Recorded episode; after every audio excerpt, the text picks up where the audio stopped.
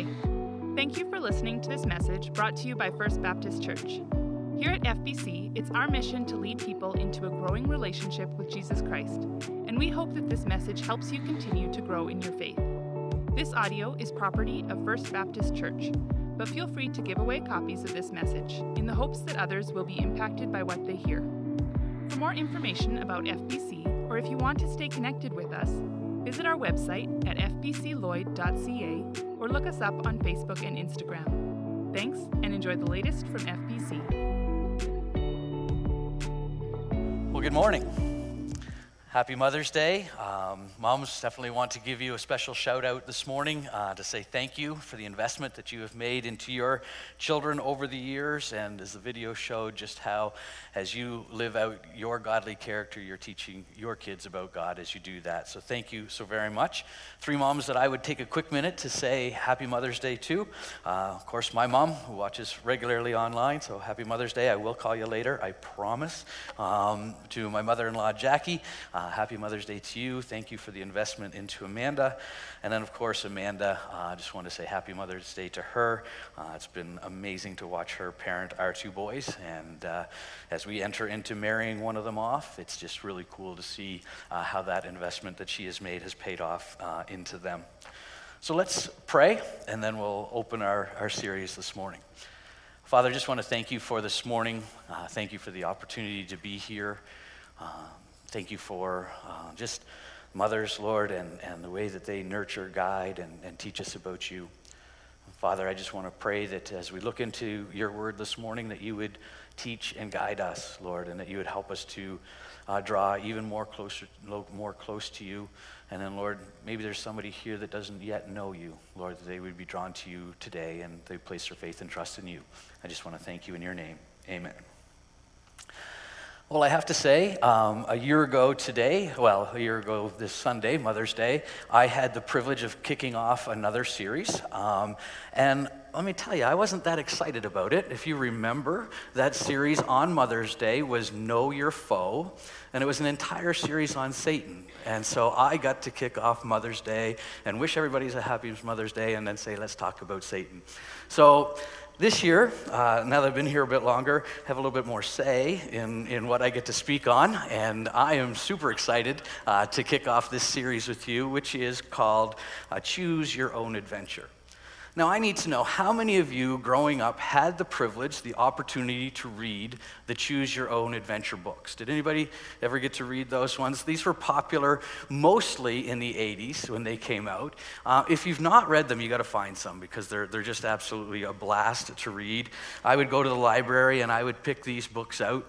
And they're written in the second person, so you'd read the chapter and then it comes to the end of the chapter and it would say something along the lines of, do you want to go down into the creepy basement and explore it, or do you shut the door and run home to your mother?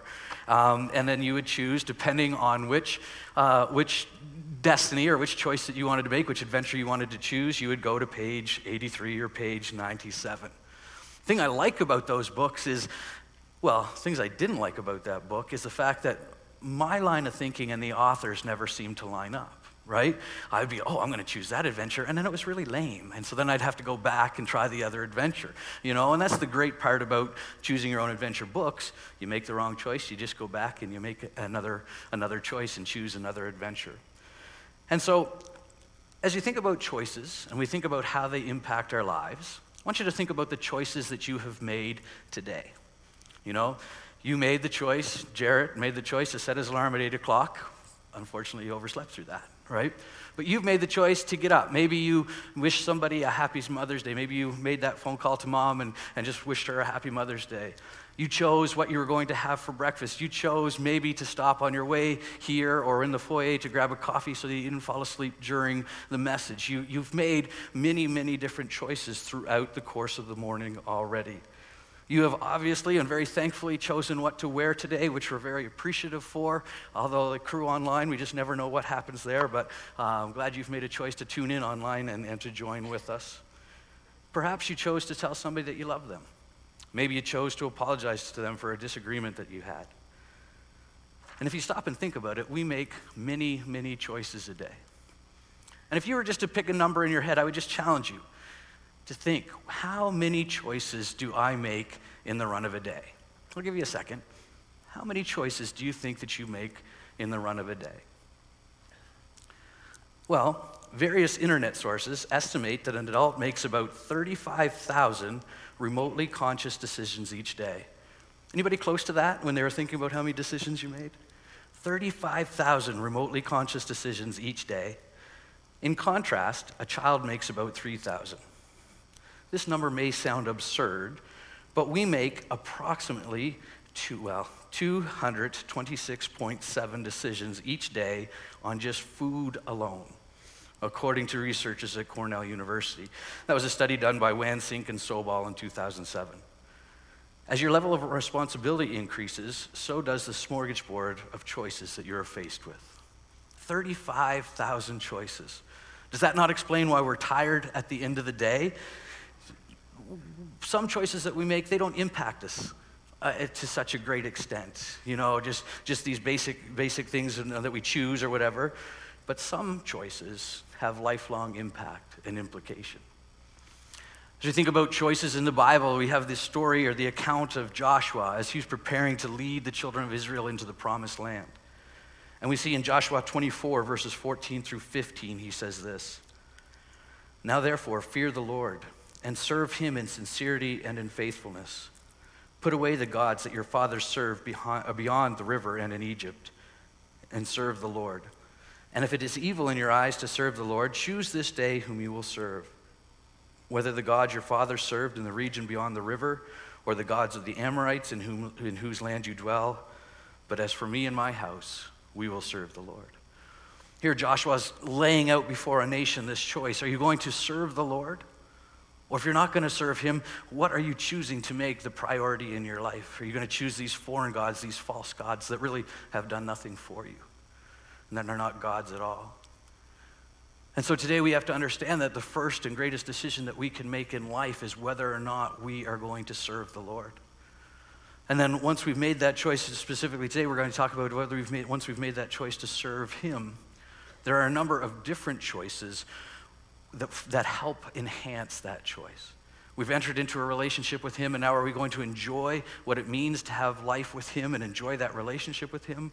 Or are we going to take that relationship for granted and just make it sort of a casual thing in our lives?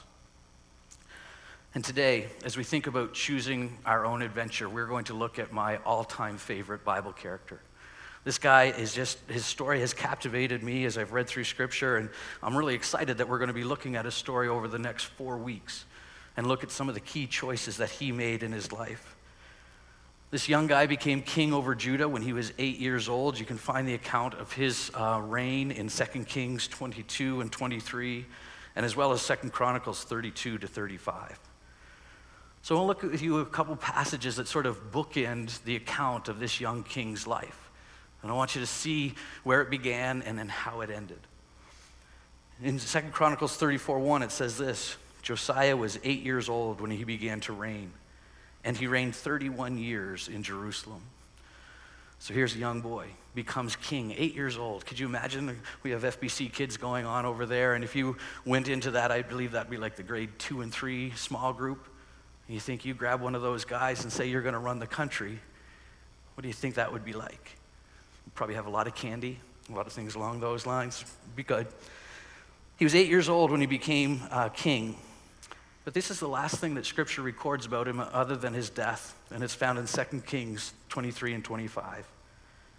"Before him there was no king like him, who turned to the Lord with all his heart and with all his soul and with all his might, according to the law of Moses, nor did any like him arise after him." So here's a little boy, 8 years old, becomes king over Judah. And the account of Scripture is this, he only lived till he was 39 years old, but when he died, the account is this, nobody, not even King David, sought God, turned to God like Josiah did. And so how does that happen? How does an 8-year-old boy become such a godly man? And I think if we were really to be honest with ourselves, we would think, okay, he must have had some pretty amazing parents and grandparents. They must have poured into him about God. They must have really invested into him when he was young. But if we really look at Josiah, we'll see that that is not the case at all. In fact, Josiah's grandfather, Manasseh, was probably one of the most wicked kings that Judah ever had. Manasseh was a king who followed after demonic practices, sought demonic counsel in his reign. He actually built altars to the false gods in the temple of God in Jerusalem.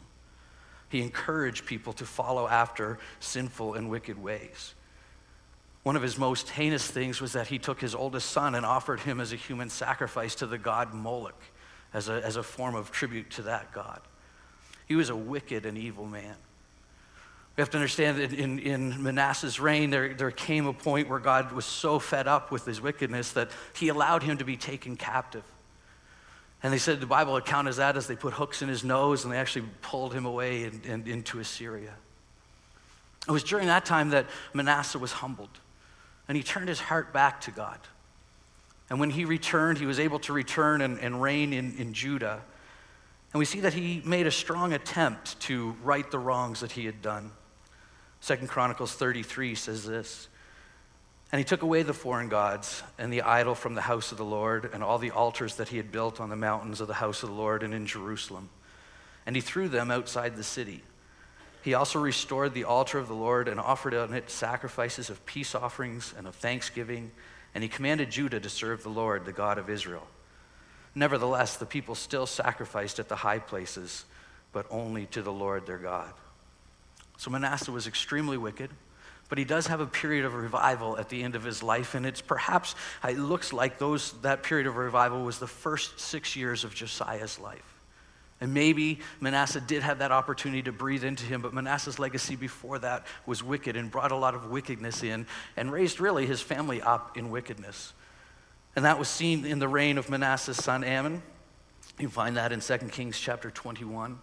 Amon was wicked. He followed after his dad pre-revival. So this is Josiah's dad. This is who had influence over him. Extremely wicked, restored all of the demonic practices, restored all of the worship of the false gods, and just turned his heart away from God, turned the nation away from God as well. Manasseh only got to reign for 2 years. And then his servants, the scripture doesn't even tell us exactly why, but they conspired against him and they had him assassinated. So here's an 8-year-old boy whose father has been killed, whose father was extremely wicked, whose grandfather had been wicked but had a period of revival in his life. And now he's set to reign and to rule. And it's this little boy who at the end of his life comes to the point where the Bible says nobody sought God like he did. So what happened for Josiah? How did he choose his own adventure to go from an 8-year-old boy with a really messed up past to becoming a very godly and righteous king? And so that's what we're going to look at over the next 4 weeks. There are 4 key decisions that Josiah made along the path of his reign and the path of his life. As we look at these choices, I want you to understand that it's a process in life. And I think it's a continual process. I think there's always we're choosing this and then this and then this and then this. And we can never think that finally, I've arrived. I've done all these 4 choices, so I'm set for life. That's not the case. They're sort of continual, perpetual choices that we need to make in our lives. And so let's look at the first one together, 2 Chronicles 34, 1-3. Josiah was 8 years old when he began to reign, and he reigned 31 years in Jerusalem, and he did what was right in the eyes of the Lord. And he walked in the ways of David his father, and he did not turn aside to the right hand or to the left. For in the 8th year of his reign, while he was yet a boy, he began to seek the God of his father, the God of David his father. So we want you to understand, first choice that Josiah made, he was 8 years old when he became king. 8 years later, he makes a decision. I am going to seek God. I am going to make God the priority in my life. I'm going to seek him out. How many of you guys played hide and go seek growing up? Anybody play that game? All right. Come on. How many people played hide and go seek growing up? Yeah, there you go. It's okay. It's Baptist, I know, but we can raise hands. All right. All right. So listen, we play hide and go seek growing up, probably one of the most popular neighborhood games of all times. And do you remember playing that game and just finding that sweet spot? Finding that place that you knew you could go to over and over again and nobody would find you. Do you remember that thrill of having the seeker come so close to you that if you just reached out, you could grab them? And they're coming closer and closer and looking, and then they turn away and they walk away. You remember just gloating when you got back to home base saying, you were so close. The thrill of hiding is fun. And you remember being the seeker? Being the seeker can be fun and it can be really annoying, right? Because you seek and you seek and you seek and, you know, you find a few people, but then there's that one person, you know, that's always bragging, you never found me, you were so close, you reached out, you know. Maybe there's many of you here, you know, I haven't played hide and go seek in a while in that way, but you might play a grown-up version of hide and go seek like I do. And that normally involves my wallet and my keys, my cell phone. And the annoying part about that game is I am the hider and the seeker of both in that game. I do both things. Amanda tells me life would be a lot easier if I just put things in the same place every time, but I guess I like to play games. So we have this idea. We understand what it means to seek. We have an understanding of what it means to look for, and we have to understand that the wording used here for Josiah as he began to seek God was that it was an intense and deliberate action on his part, on Josiah's part. The other thing that we need to read or understand as we go through this morning is that God wasn't hiding from Josiah. See, God's not like that person hide and go seek who tries his best to stay hidden. God wants us to seek him, and when we do, he promises that he will be easily and willingly found. So as we think about this today, we need to ask ourselves this question: am I seeking God? And how do I know what the answer is?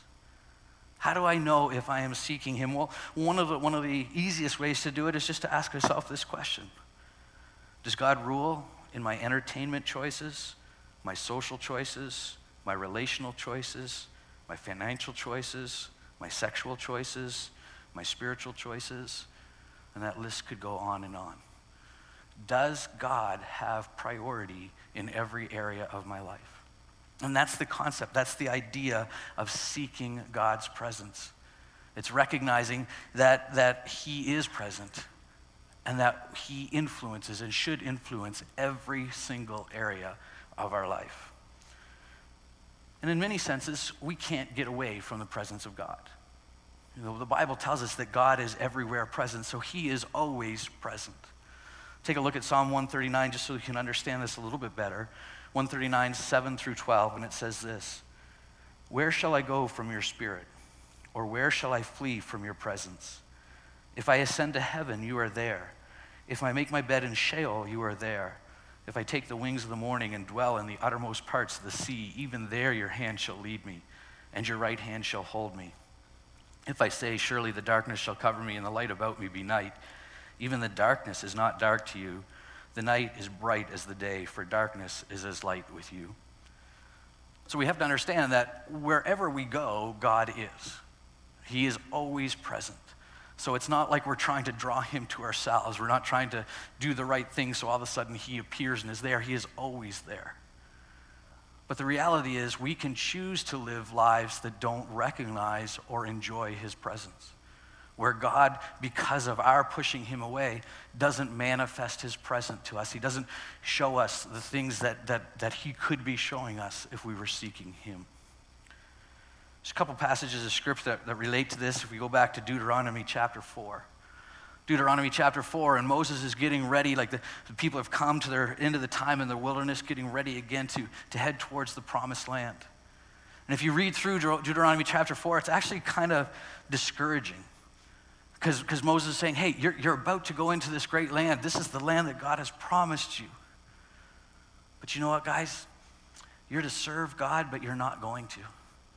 You're to crave his presence, but you're not going to. And then, you know what? Eventually, he is going to punish you and remove you from this land. Man, that's not a great pump-up speech. That isn't real exciting. It reminds me of the first day of Frosh Week in university. We were sitting all on the bleachers in the gym, and this speaker comes, and he's like, hey, welcome to Frosh Week. Take a look at the person to your right and to your left, and they won't finish this program. You know, like, I don't know what the percentage was. Like, you know, basically 33% of you are going to finish the program. Everybody else is going to drop out. So I made that true for some other people in my life. Didn't finish that program. So I just wanted to fulfill his word there, you know. So it was this discouraging, it was this thing that should have been so exciting, but yet there's this discouragement, right at the beginning of Frosh Week, like, hey, most of you aren't going to finish. Moses going into the promised land. Hey, we've been striving for this, we've been waiting for this, we've been longing for this, but you're going to mess it up. And you think, wow, where's the encouragement of that? Deuteronomy 4:29 says this, but from there you will seek the Lord your God, and you will find him if you search after him with all your heart and with all your soul. Again, God isn't missing, but we need to seek him. We need to recognize his presence there. The same idea is repeated in Jeremiah 29. Again, the people were going to sin against God, and they were going to be punished for that. And then Jeremiah 29 says this, you will call upon me and come and pray to me, and I will hear you. You will seek me and find me when you seek me with all your heart. And so the question that we need to ask ourselves is this, is, am I seeking God? Am I enjoying the blessing and the demonstration of his power in my life? How do we do that? How do we do that? We don't just want to tell you to seek God this morning and then let you try to figure it out. I want to give you a number of different ways that you can do that in your life. What we need to understand first and foremost is this, if I want to seek God as his child, I need to be his child. I need to belong to him. I need to, if I want to enjoy his presence, I need to be part of his family. The Bible says this, that when we are born, we are all born in sin. We are separated from God. And there's nothing that we can do to overcome that separation on our own. But God loved us enough that he sent his son into this world and punished his son in our place so that barrier of sin, that separation could be removed. So when Jesus died on the cross, he was paying the penalty for my sin and for your sin. The Bible tells us that Jesus rose 3 days later, showing us that he was the acceptable sacrifice for sin, showing us that if we believe in him, we will have eternal life. And if we are going to seek him today, that is the first step. That is the first step, is to believe that Jesus accomplished for you what you cannot accomplish for yourself. Believing that Jesus has paid the penalty for sin, and if you, in faith, call out to Jesus, you will be saved. The Bible says, whoever calls upon the name of the Lord will be saved. So today, if you haven't done that, I would encourage you to do that right now. Just call out to God, say, hey, I realize I'm separated from you, and I realize that you have provided the way to be in a relationship with God and to forgive my sins, and I would like to receive that in my life today. And that's the beginning of a life of seeking. That's the beginning of a life of realizing the presence of God and getting to experience the presence of God in our lives on an everyday basis. But once we've done that, how do we grow in our relationship? How is it that we get to see God more and more and more in our lives, to see him working and manifest in our lives? 5 different things we want to look at this morning. Number 1, we want to choose to make seeking him a priority. Choose to make seeking him a priority. Jared read for us Matthew chapter 6. I'll just highlight a couple verses there again. Therefore, do not be anxious, saying, what shall we eat, or what shall we drink, or what shall we wear? For the Gentiles seek after these things, and your heavenly Father knows that you need them all. But seek first the kingdom of God and his righteousness, and all these things will be added unto you. The word first, when Jesus says seek first, the word first means exactly what you would think it means. It just means the greatest thing, the absolute priority. That seeking God needs to be the thing that we crave the most and that we pursue the most. Matthew 6:33 is a summary of what Jesus has been saying in Matthew chapter 5, Matthew chapter 6, and then continues on to chapter 7. They're calling us to live in a higher standard than we are settled for. They're calling us to live a kingdom life, a life that really, as we look to heaven, it's like, hey, what life in heaven's going to be like? I'm going to strive to live as best as I can in this sinful world what I anticipate heaven's going to be like. I want to mimic and show the character of Jesus. Paul takes this a little further in Philippians chapter 3. He said, indeed, I count everything as loss because of the surpassing worth of knowing Christ Jesus, my Lord. For his sake, I have suffered the loss of all things and count them as rubbish in order that I may gain Christ. And Paul says this, when I compare knowing Christ to everything else in this world, everything else is just like garbage. Everything else is just like garbage. The first and foremost thing, the most important thing, the only of value to me is knowing Jesus and growing in my relationship with him. So the call to seek is a call to be focused. Not only that, we need to choose to make a deliberate choice about what we think about. I was on the Bible app this week and just doing my devotions through that, and they had a thing on toxic thinking. Really great devotional if you haven't done that one yet. And a number of different things came out in that. But let's look at Colossians chapter 3. It says this: if you have been raised with Christ, seek the things that are above, where Christ is seated at the right hand of God. Set your minds on things that are above, not on things that are on the earth. For you have died, and your life is hidden with Christ in God. Seeking Christ, seeking God is focusing on the things that are proper and pure. Setting our minds on the things of God, setting our minds on holiness. Paul, again, gives us a nice little summary in Philippians 4:8. Finally, brothers, whatever is true, whatever is honorable, whatever is just, whatever is pure, whatever is lovely, whatever is commendable, if there's anything excellent, if there's anything worthy of praise, think on these things. I love verses like this in Scripture. My favorite verse in Scripture is John 14:6, where Jesus said, "I am the way, the truth, and life. No one comes to the Father but by me." Really concise summaries of what the big picture of the Bible is saying. Here, Paul does that favor to us as well as we think about what should I be setting on my mind on? What should I be thinking on?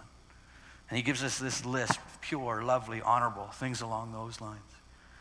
It's what we are to filter our thoughts with.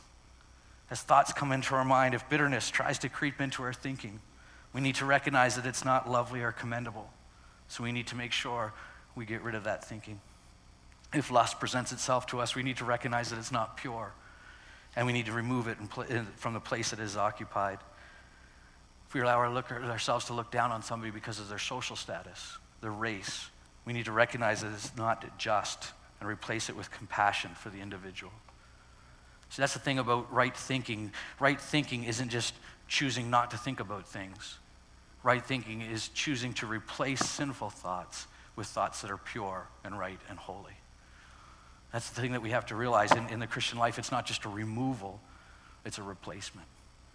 So as those sinful thoughts creep into our head, we need to replace them with things that are honorable, pure, lovely, right, and just. And that is how we seek God, through what we choose to think about. Number 3 is we need to choose to be regularly in God's word. And this is going to come out in a couple weeks in another one of the key decisions that Josiah makes. But we really need to understand that seeking God is getting to know him through his word. 2 Timothy 3:16 and 17 says this: all scripture is breathed out by God and profitable for teaching, for reproof, for correction, for training in righteousness, that the man of God may be complete, equipped for every good work. We need to be actively in God's word.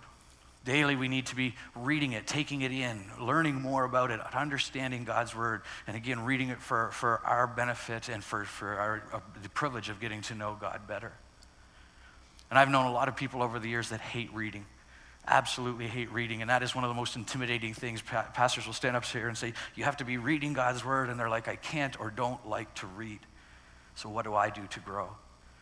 Thankfully, there are so many tools and resources out there today we have access to. If you download the Bible app, you can go to any passage of Scripture and hit play, and it'll read the Scripture to you.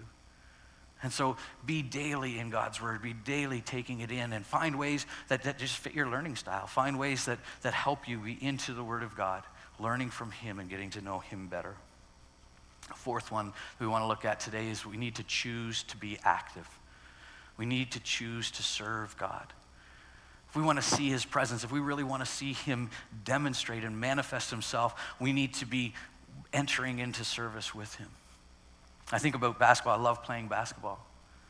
But could you imagine if I was up here telling you about how awesome it is to play basketball, what an awesome sport basketball is, and that I had never actually played it? I'd read a lot of books on it. I read a lot of theories on it. I studied the analytics on it. I could tell you a lot of different things. But if I've never played the game, have I really experienced it? Absolutely not. And so as we seek God, one of the things that we have to realize is, yes, we get to know him, and that's an awesome privilege. But then he wants to turn around, and he wants us to apply that and to use it in our lives so that we can see how great he is for ourselves, and we get to experience him in our lives. It's an awesome, awesome thing. Think about the disciples.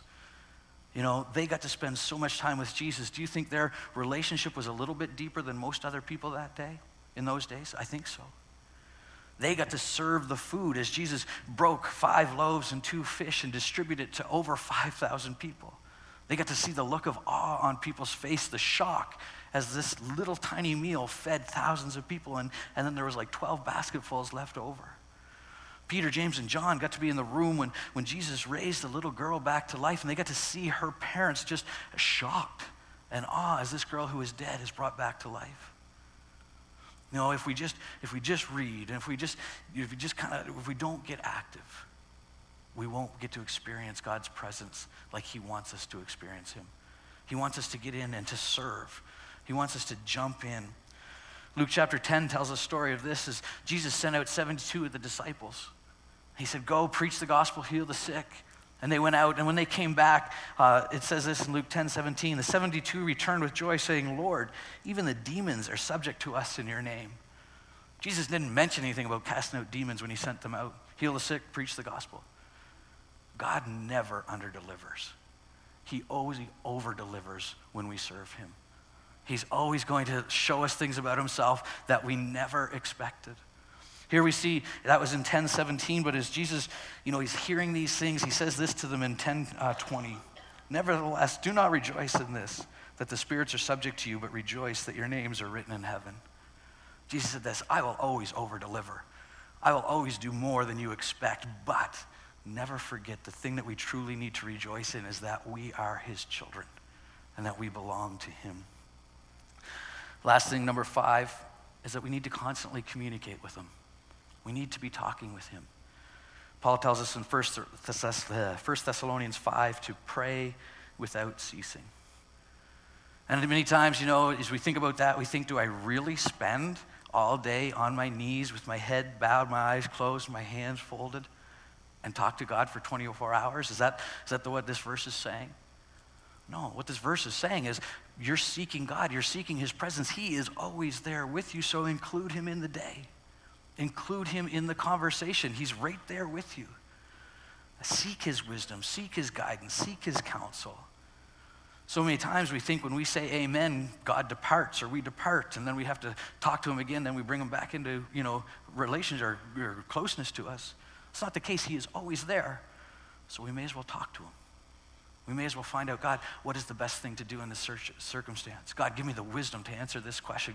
Lord, give me the patience to deal with this person that's supposed to be customer service and they're not really customer service right now. Help me to reflect your character. Constantly bringing the recognition of his presence to our mind and asking him to help us do what is right and is proper.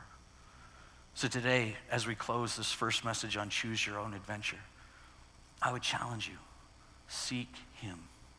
Seek him first. Make him the priority in your life. Jesus said, I've come that you may have life and life to the full. The full, most abundant life is a life that seeks after him, that makes him the priority, that puts him first. I'm going to ask our servers to come forward now, and we're going to celebrate communion together. I'm going to stay up here just so the camera guys don't have to change all the ISOs and stuff like that. So, Brett, I'll try to do you a favor this morning because it's been a chaotic one. So I'll just stay up here if that's all right with you guys. And Bob slapped my hand last time because I always keep the top off the thing, and I'm not supposed to do that. So if I'm up here, I'm all good. So 1 Corinthians 11, the service of communion, guys, is a declaration of a closeness with God and a relationship with him. Jesus set this act of remembrance up so that we would take the time to remember what he's accomplished for us, and that we would take the time to reflect, am I seeking him? Am I living in closeness with him? And when we take the wafer and we take the juice, it's a public declaration. It doesn't change anything for us, but it's a public declaration of this, that I am a child of God and that I'm living in fellowship with him. I'm living in closeness with him. And that's communion. Paul says this in 1 Corinthians 11, for I received from the Lord that which I also delivered to you, that the Lord Jesus, on the night when he was betrayed, took bread. And when he had given thanks, he broke it and said, this is my body, which is for you. Do this in remembrance of me. In the same way, he took the cup after supper, saying, this cup is the new covenant in my blood. Do this as often as you drink it in remembrance of me. For as often as you eat this bread and drink the cup, you proclaim the Lord's death until he comes. Whoever therefore eats the bread or drinks the cup of the Lord in an unworthy manner, he will be guilty concerning the body and the blood of the Lord. Let a person examine himself then, and so eat of the bread and drink of the cup. For anyone who eats and drinks without discerning the body eats and drinks judgment on himself. Communion is a serious thing. It's a time of celebration. It's a time of rejoicing, but it's also a time of reflection. It's a time where we say, yeah, I'm a child of God. Yeah, I'm walking in fellowship with him. And today, as the servers pass out the wafer and the juice, you have that privilege of taking communion and saying, yep, I'm in fellowship with God. But God also says, you know what? If there's something in your life that is not right, confess that. Make it right. First John 1:9, if we confess our sins, he's faithful and just to forgive our sins, to cleanse us from all unrighteousness. If there's a broken relationship between you and another person, you know what? Let that cup pass today. And make sure that you've done all that you can to repair that relationship before you say, yeah, I'm in good relationship with God. Because if we're holding bitterness in our heart against someone, we're not in a good relationship with him. It's public testimony. It's saying, yeah, I believe in what Jesus has accomplished. I believe that he accomplished that for me, and I have personalized that in my life. But it's also a statement saying, yeah, I'm in good fellowship with God. And it's a public testimony to say, yeah, I'm walking close with him. So just ask the servers to pass the elements out this morning. Jesus tells us to do this in remembrance of him.